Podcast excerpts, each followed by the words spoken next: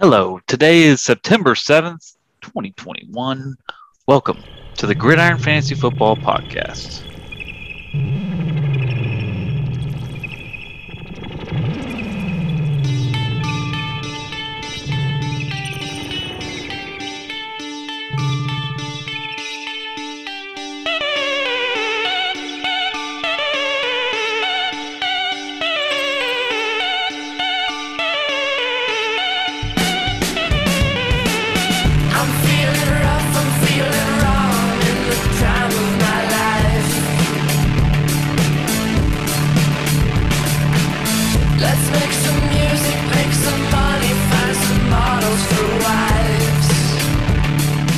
Huck Breeze, and this is the first Tuesday podcast of the year. And as I've stated in the past, we're going to have two of these a week one on Tuesday, one on Thursday. The Tuesday segment will be mostly about NFL current events, general fantasy news, while the Thursday show will be about the gridiron and our weekly matchups.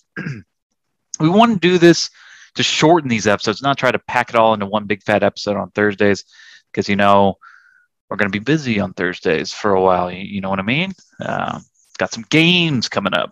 All right, so uh, I'm going to kick it off by talking about Deshaun Watson because why the hell not? Oh, whoa, whoa, whoa, don't turn me off. I, I promise this will be the last time I talk about this guy.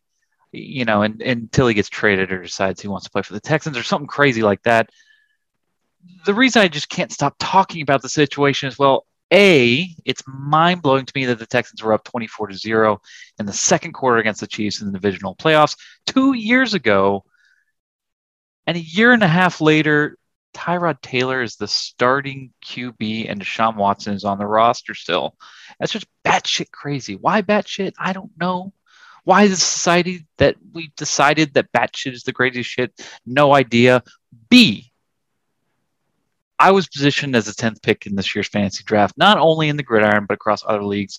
I usually do this weird thing where I mold all my other fantasy drafts off the gridiron. It's my master list there, making it seemingly possible, if not probable, that most of them end up with a similar finish and, and, and in turn have a corresponding draft pick. So, yes, it was a 10th year, and I honestly was at a loss this year on on uh, what to do with it. I struggled to come up with a competent draft strategy this year, more than other years, mainly because I just I haven't drafted here, like like ever in in 20 almost 20 years of of fantasy. I, I've never drafted with the 10th pick, so.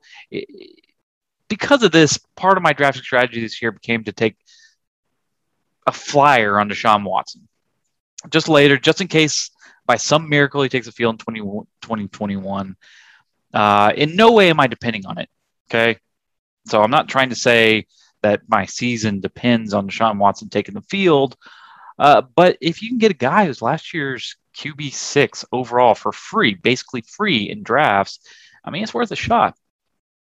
So the week leading up to the 53 man cut down for NFL teams became almost like a Watson watch. All right. It felt very Favre esque. And for those of you who don't know what that is, is you know, reporters out in front of Favre's house. Brett Favre was coming back to the Vikings. Teammates trying to convince him to come back. You know, huge deal. He ends up coming back. It's so very exciting. This was not even close to that, but it felt like that was the big story of the day. And the, here's why.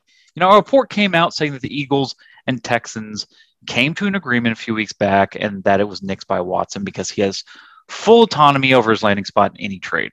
And whether this is true or not, it does sound like the Texans were ready to move on from the we will never trade him stance they had earlier this year, which gets me excited because maybe we can finally put this whole thing behind us and have an actual future as a franchise. Them abandoning that stance for was for good reason too, because if if they were going to keep him on the roster this year and and not play him, he's going to get paid a cool ten million dollars to sit on the couch. That's more than double the guy that the Texans are paying the second most, which shockingly is Eric Murray, the starting strong safety. So, so apparently Watson was holding out for approval of a trade to the Dolphins, which makes sense. I mean, he went to college at Clemson in South Carolina and had some Texans connections that made the trip across the Gulf, including their potential wide receiver one, Will Fuller V. So, of course, the Texans asking price is going to be astronomical, right? Star QB, legitimately a top five at his position, who could spend the next decade for any team competing for a championship, something the Texans very much planned for themselves. So, three firsts and a second round pick is not a lot, or is a lot, but you have to realize the Texans sent over two firsts and one second to the same Dolphins two years back for Laremy Tunsil, Kenny Stills, a fourth, and a sixth. I know I'm bringing up uh, bad memories, but, uh, you know, we seem to be going through some kind of front office nightmare when that happened. Uh, but the, the precedent has been set. Okay, we can trade multiple round first round picks, multiple second round picks back and forth uh, I, I think the product that we're sending over to them is a little bit better than what they sent to us. So if you're the Dolphins, do you do it? Obviously, everybody on the planet is going to say no because Deshaun Watson is public enemy number one right now. And it's really bad look to mortgage a majority of your team's short term future for a guy with 20 plus sexual assault accusations. Some of them being pretty embarrassing in nature. Like, on top of what he's being accused of is you know it's already egregious and scandalous it's also kind of weird and bizarre and we can laugh at it all we want but brian flores came out and said we want only high character guys. And a guy asked for a finger in his butt might not fit brian's profile. So yes it looks dim but someone someone in the nfl is going to get deshaun watson. He's going to play in the nfl maybe not this year but once all this blows over, and it will blow over, he's going to be playing football at a high level somewhere. Media folks and anonymous Twitter users, and you know all these people out there who love to play the woke finger pointing game, saying this guy will never play another down in the NFL again, make me laugh so hard. Like, do you watch NFL news? Ezekiel Elliott, Kareem Hunt, Tyreek Hill all had assault charges brought against them by women.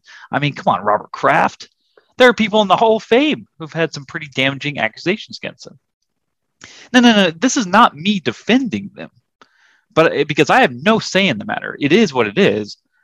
You know, regardless of if he's convicted of a crime or just pays out a civil suit, at some point he's going to play football. He's too good not to. And I know it's sad to say, but in today's world, if you can play football at a high level, uh, there's there's a lot more forgiveness out there for you. Um, I don't think this is a Darren Sharper situation, and, and would be really surprised if it turned out to be. And for those of you who don't get that reference, Sharper was convicted of drugging, raping multiple women in 2014, currently serving 20 years. I don't think this is that situation. I think Deshaun made a mistake. I just don't think it's that big. All right. So the, the my point is right now, there's only one suitor, and that's Miami Dolphins. The Texans were not going to give the shithead discount which is completely obvious what the Dolphins were looking for. That and their their owner Stephen Ross was pretty much begging to get Deshaun Watson, uh, you know, for for different reasons. Uh, but if you buy at this price, whatever the Texans were asking for, you lock him up. He's a Dolphin. The next offseason, even though the Dolphins are confident that they will still be front runners, you have no idea what's going to happen. All right, there could be five teams in the mix looking for Watson as far fetched as it could be, he could reconcile with the Texans. A million different things could happen. So, but you know, I was rooting for something to happen. Obviously, the looming charges and the fact that every team felt like they were so set at the QB position so late in the preseason were just too much uh, for anybody to make a move right now. And, and, and part of me understands that. Yeah, I mean, the QB market right now, I feel like is so strong I'm sorry, not the QB market, but the QB play right now in the in the NFL is so strong. There were five rookie quarterbacks taken uh, this year. Uh, a lot of them uh, could have starting jobs early. So, you know, there's not a lot. I mean, we look at Cam Newton. There's not a lot of room for quarterbacks right now, uh, or people that are going to give up a ton for a quarterback. Um, but so you know, we, we probably chances are not going to see him this year. Uh, it would take, like I said, him reconciling with the Texans, the Dolphins saying that's enough of Tua. We, we we're not giving up on this year. Uh, let's go ahead and make that trade. Uh, but you know, it is what it is, and I promise that's it about Watson. That's it. I'm not going to talk about him until he resurfaces, if he resurfaces. But let's talk about the Ravens backfield for a second. So even though I wasn't uh, high on J.K. Dobbins this year for a multitude of reasons, losing your first and third string running backs this season hurts and significantly changes the game plan. All right. You have to play the Steelers and Browns four times this year, and those defenses were both top 10 against the run in 2020. So you better get this together. You better get it together now. So, how do you solve this problem? Gus Edwards, aka Gus Bus, has been a quality fantasy player and a nuisance to both Mark Ingram and J.K. Dobbins owners the past few years, but is far from a franchise three down back. So there's plenty of work to be had in that in this backfield. And while I stand by the fact that having a running back that shares a team with a premier running quarterback is a nightmare, it's not like you have to spend some serious fantasy capital on any of these guys. Who do I like the most here? Ah, let me check my notes. Uh, Ty'Son Williams? Nah, I'm joking with you. This guy actually looked good prior to all these injuries. Uh, I'm not saying he would have significant role with J.K. there, but he beat out Justice Hill for the number two prior to Justice hitting hitting the IR. So the Ravens seem to like him. And as you know, I'm a big running back PPR guy. I like running backs who can catch. And if there's one thing that Gus is not, the pass catcher. 18 balls in three years is a change of pace guy for the Ravens. So some Ty'Son fresh legs coming in on passing downs can be a real thing.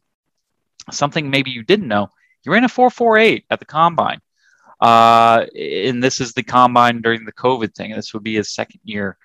Uh, and that probably would have been uh, a more significant name. He probably would have been a more significant name in fantasy circles if he didn't tear his ACL during his senior year at BYU. Love his draft value in this year's fantasy draft. I'm sure uh, he'll have some extremely juicy TD props on that Monday night football game. So so keep an eye out for that. But I love me some Ty'Son Williams right now. Uh, speaking of gambling, let's go over. We'll try to make this a weekly thing. Let's go over who I like this week. I had a pretty successful year last year, finishing firmly in the positive. And while I finished on a sour note, underestimating the Tampa Bay D line against a ragtag Chiefs O line, I think we can start this year off on a good note. Okay, I don't want to jinx myself. And Thursday night, I feel like is an easy win for the Buccaneers fans. Okay, uh, I know home teams on opening nights have a, a real lopsided record. Um, Bucks have taken care of the Cowboys seven of their last matchups, seven of the last eight matchups, which really doesn't matter to me. But the fact that the line moved from Bucks minus seven to now Bucks minus eight, that absolutely does. I hate betting on spreads more than a TD unless it's a sure thing. And although the Bucks ended last year on fire, they started last year super slow. I do think the Bucks win. I don't think I, I'm not confident on them winning by more than eight. I also don't feel confident betting on the Cowboys defense at all, like in any form. So betting on the Cowboys plus eight or betting on the Cowboys straight up is just not an option. Uh, so I come to the conclusion we're going to see some points one way or another. Let's take the six point teaser, Bucks minus two, and the over, which originally would have been 52. Uh, let's do 46. So Bucks minus two, over 46. Lock that up. You probably get one to one odds. You know, throw 100 on it. It's a good bet. Uh, Sunday. Sunday's going to be a blast, but week one is always scary betting because of all the mystique around the league. One thing I am confident about, though, is that the Jets aren't going to turn around a team in one offseason with a new coach, a wonder kid QB, and Corey Davis. It's just not going to happen. They're going to be bad this year. Uh, if if Zach Wilson's going to be a, a, QB in the NFL, it's going to take him a few years to, you know, um, acquiesce to the NFL. So it's going to be a work in progress. However, the Panthers are a legit wild card contender that gets an easy matchup at home. Give me the Panthers by five, minus five and a half all day. I'm probably going to go pretty heavy there. Uh, I love Sam Darnold in this matchup against his former team. Uh, I think this is a two touchdown game. So give me the Panthers minus five and a half. Um, that's it. That's our that's the first episode of the year, guys. And know, I'm sorry to keep it short. Uh, yeah, our my good friend Scott Shegg is partying up in France right now, so he'll probably uh, not be here Thursday to go over preseason rankings picks, but I will have Max Breeze here to fill in, and we will talk about the gridiron. We'll talk about matchups. We'll talk about uh, everything uh, going on in the NFL. Uh, it's exciting, my friends. It's exciting. Football is here, and uh, we're going to have a hell of a year. All right. Good luck, everybody. And we will see you guys on Thursday. See ya.